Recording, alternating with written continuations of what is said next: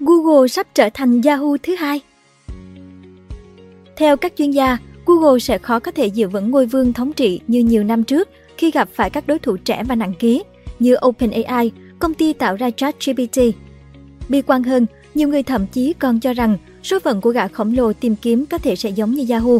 Nguyên nhân thì vô vàng, có thể là do Google chậm chân hơn đối thủ, cũng có thể là do Google nhục chí trước những lần thử nghiệm AI thất bại. Tuy nhiên, một vấn đề cố hữu mà ai cũng nhìn thấy là việc Google ngại thay đổi. Vị thế liên tục bị lung lay bởi nhiều đối thủ. Vào năm 2016, Sundar Pichai, vị CEO vừa nhậm chức vài tháng của Google, từng đưa ra một tuyên bố táo bạo rằng Google từ nay sẽ là công ty đi đầu trong lĩnh vực AI. Đây được xem là quyết sách đầu tiên của ông sau khi nắm quyền tại công ty. Trước đó 2 năm, Amazon từng vượt bạc Google khi ra mắt trợ lý giọng nói Alexa. Do đó, tại sự kiện năm 2016, Google đã ra mắt Assistant, đối thủ cạnh tranh trực tiếp với Alexa của Amazon. 7 năm sau, Google lại tiếp tục gặp lại câu chuyện năm xưa khi vị thế dần bị lung lay trong thị trường mà hãng đã độc chiếm suốt bấy lâu nay. Song lúc này, tình hình còn tệ hơn xưa. Forbes nhận định, đối thủ lần này của Google là một startup trí tuệ nhân tạo có tên là OpenAI. Sản phẩm của họ là ChatGPT, một chatbot toàn năng có thể viết thư, lập trình, làm luận, trả lời mọi câu hỏi như người thật, đồng thời xây dựng dựa trên AI, công nghệ mà Google từng tự hào là kẻ tiên phong. Thành công của ChatGPT đã làm lu mờ chatbot Lambda mà hãng đã từng công bố cách đây 2 năm. Điều tệ hơn cả là Microsoft, đối thủ cạnh tranh trực tiếp với Google trên thị trường công cụ tìm kiếm, đã đầu tư 10 tỷ đô vào OpenAI và công bố phiên bản biên mới tích hợp tính năng chat bằng AI cao cấp hơn ChatGPT. Trong khi đó, Google lại vội vã ra mắt Bard, một phiên bản chatbot kém hoàn thiện so với Lambda. Khi ChatGPT mới ra mắt, nhiều người dùng thử nghiệm cho rằng ChatGPT có thể thay thế công cụ tìm kiếm của Google. Ban đầu, Google bỏ ngoài tai các bình luận như vậy và nói không có gì phải lo lắng cả. Nhưng chỉ một tháng sau, đội ngũ điều hành của Google bất chợt quay xe và phát hoảng trước sự đe dọa tiềm tàng của chatbot này. Ngay trước lễ Giáng sinh 2022, Sundar Pichai, CEO của Google, đã vội vã phát báo động đỏ, Code Red, cho toàn công ty vì ChatGPT. Vậy thì báo động đỏ đây có nghĩa là gì? Ở thung lũng Silicon, các công ty công nghệ thường có một hệ thống cảnh báo màu lấy cảm hứng từ hệ thống báo động phòng thủ của phi thuyền trong phim Star Trek. Hệ thống bao gồm các màu xanh lá cây, xanh dương, vàng đỏ và các màu khác, đại diện cho các mức khẩn cấp cao thấp khác nhau. Google và LinkedIn cũng đang sử dụng hệ thống cảnh báo màu này. Ở Google, báo động vàng Code Yellow được bật khi có các sự kiện sắp sửa đe dọa đến hệ thống hay sản phẩm trong tương lai gần. Ví dụ, khi ổ cứng của một sản phẩm sắp hết chỗ hay API bên thứ ba cần được loại bỏ. Báo động vàng có nghĩa là công ty có vấn đề, nhưng tình hình không nghiêm trọng. Nhân viên cần ưu tiên vấn đề ấy hàng đầu, nhưng chưa cần phải làm thêm giờ để khắc phục. Thông thường báo động vàng sẽ kéo dài vài tuần hay vài tháng bởi tình hình không đến nỗi quá cấp bách. Nhưng báo động đỏ thì khác, nó tượng trưng cho một cuộc khủng hoảng khẩn cấp, ví dụ như công cụ tìm kiếm, Gmail hay một chức năng quan trọng của sản phẩm nào đó đột nhiên bị treo trong những trường hợp không mong muốn. Khi đó, nhân viên dù phải làm thêm giờ, bỏ ăn bỏ ngủ thì cũng phải cố mà sửa cho xong. Báo động đỏ thường kéo dài lâu nhất là vài ngày. Khi có báo động đỏ, code sau khi sửa sẽ được đẩy vào hệ thống sản phẩm luôn mà không cần phải đi qua các quy trình như rà soát hay chạy thử. Nếu có lỗi không đáng kể thì xử lý sau cũng được. Các nhân viên của Google cho rằng lần bật báo động đỏ với ChatGPT không phải là do có vấn đề thực sự, mà chỉ là một cảnh báo mang tính ẩn dụ trước mối đe dọa của công cụ này. Ý định của CEO Pichai khi giống lên hồi chuông cảnh báo này đó là mối đe dọa của ChatGPT cũng nghiêm trọng không khác gì Google tìm kiếm bị sập, nhằm đánh thức nội bộ Google khỏi quên trên chiến thắng. Muôn vàng lý do khiến Google nhục chí Theo Forbes, Google đã thể hiện tham vọng trí tuệ nhân tạo của mình từ sớm tại sự kiện I.O. vào 5 năm trước – CEO Pichai đã công bố Joblex, dịch vụ AI tạo âm thanh giống hệt người thật và có thể đặt bàn nhà hàng giúp người dùng. Dịch vụ này được lập trình sao cho có thể trò chuyện giống với con người bằng cách bắt chước những từ như ừm, ờ, ngập ngừng và biến đổi giọng nói.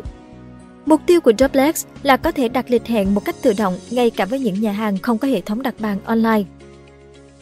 Tuy nhiên, Droplex đã vướng phải tranh cãi khi người dùng không thể xác định liệu AI có được xem là robot hay không nhiều người cho rằng AI này là một công nghệ mới rất thú vị nhưng không có tương lai. Tờ New York Times còn gọi Duplex là một phát minh đáng sợ. The New York Times cũng gọi Duplex của Google là khá rùng rợn vì người ở đầu dây bên kia không biết rằng mình đang nói chuyện với một thực thể không phải là con người. Các chuyên gia cho rằng những phản ứng tiêu cực với dịch vụ AI đã khiến Google chần chừ với các dự án và sản phẩm trí tuệ nhân tạo sau đó của mình. Không chỉ vậy, những lùm xùm xung quanh mảng phát triển AI cũng khiến Google thận trọng hơn trong lĩnh vực này. Năm 2018, nội bộ nhân viên Google đã náo loạn khi 4.000 nhân viên đã ký lá thư phản đối công ty tham gia chương trình Project Maven của lâu Năm gốc bởi lẽ chương trình này sử dụng AI để tấn công quân sự bằng drone. Vào thời điểm đó, lãnh đạo tập đoàn chấp nhận ý kiến của nhân viên không gia hạn hợp đồng sau khi hết hạn và công ty phải đưa ra bộ nguyên tắc về đạo đức AI, hứa sẽ không sử dụng công nghệ cho mục đích quân sự hoặc giám sát. Thay vào đó, họ chọn phát triển mảng điện toán đám mây để cạnh tranh với Amazon và Microsoft. Năm 2020, Google lại tiếp tục trở thành tâm điểm khi sa thải hai nhà nghiên cứu về đạo đức AI, Timnit Gebru và Margaret Mitchell sau khi họ chỉ trích công nghệ AI tích hợp trong công cụ tìm kiếm luôn có thiên vị bất bình đẳng giữa người da trắng và da màu. Mặc dù Google không tiết lộ chi tiết về kết quả điều tra, nhưng giới phân tích đánh giá, động thái sa thải Mitchell đã làm gia tăng căng thẳng trong bộ phận AI.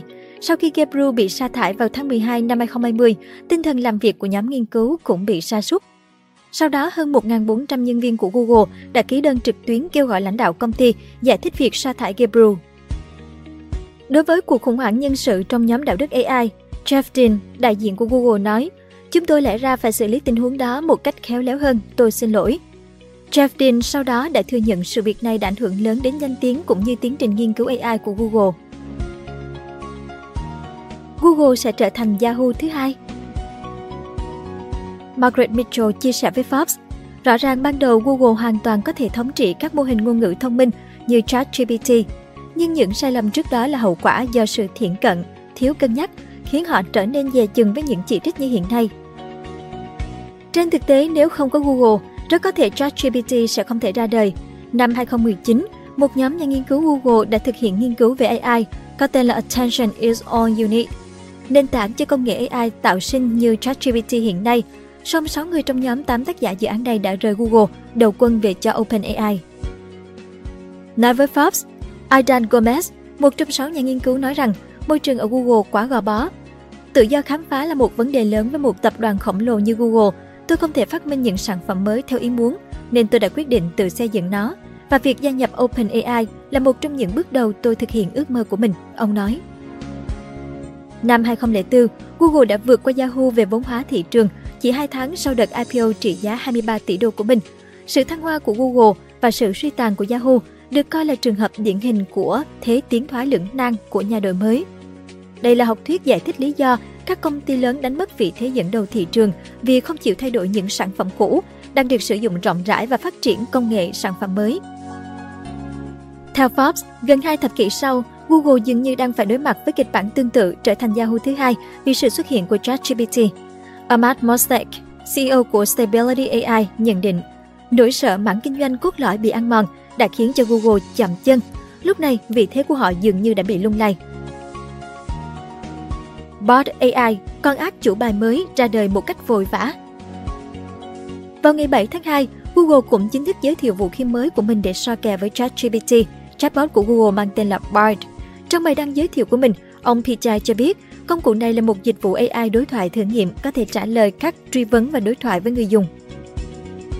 Chatbot Bard được chạy trên nền Lambda, mô hình ngôn ngữ lớn từng được Google giới thiệu vào năm 2021, trong khi ChatGPT chạy trên nền GPT-3, mô hình ngôn ngữ của OpenAI với 175 tỷ tham số. Khối dữ liệu của Lambda nhỏ hơn một chút, với 137 tỷ tham số. Cả hai mô hình ngôn ngữ này đều dùng kiến trúc học sâu, Transformer, do các nhà nghiên cứu Google phát triển và thực hiện mã nguồn mở. Trong sự kiện được phát trực tiếp từ Paris ngày 8 tháng 2, các giám đốc điều hành của Google đã thuyết trình về một số khả năng của Bard. Bài thuyết trình cho thấy cách mà Bard có thể được sử dụng để hiển thị những ưu và nhược điểm của việc mua một chiếc ô tô điện hoặc lên kế hoạch cho một chuyến đi ở Bắc California. Trong video quảng cáo, một người dùng hỏi Bard, tôi có thể nói với đứa con 9 tuổi của mình về những khám phá mới nào của kính thiên văn James Webb. Bard đã trả lời bằng một loạt gạch đầu dòng, trong đó có một gạch đầu dòng với nội dung Kính thiên văn James Webb đã chụp những bức ảnh đầu tiên về một hành tinh bên ngoài hệ mặt trời của chúng ta. Tuy nhiên, theo NASA, đây là một câu trả lời sai, bởi lẽ hình ảnh đầu tiên cho thấy một hành tinh bên ngoài hệ mặt trời được chụp bởi kính thiên văn rất lớn Very Large Telescope VLT của Đài Thiên văn Nam Âu gần hai thập kỷ trước. Theo Telegraph, nhà vật lý thiên văn Grant Tremblay cũng khẳng định hình ảnh đầu tiên về một hành tinh ngoài hệ mặt trời không phải do James Webb chụp. Chính vì lỗi sai cơ bản này mà vào phiên giao dịch ngày 8 tháng 2, giá cổ phiếu của Alphabet, công ty mẹ của Google, đã giảm hơn 7% tương đương với hơn 100 tỷ đô. Theo các chuyên gia, việc một AI mới bị sai ở những câu cơ bản là điều hoàn toàn bình thường bởi nó cần thời gian để học hỏi. Tuy nhiên, việc vội vàng thông báo cho người dùng về một sản phẩm vẫn chưa ra mắt rộng rãi, cũng như thiếu thông tin cụ thể về các khả năng của Bard là các dấu hiệu cho thấy tình trạng khẩn cấp ở mức báo động đỏ của Google.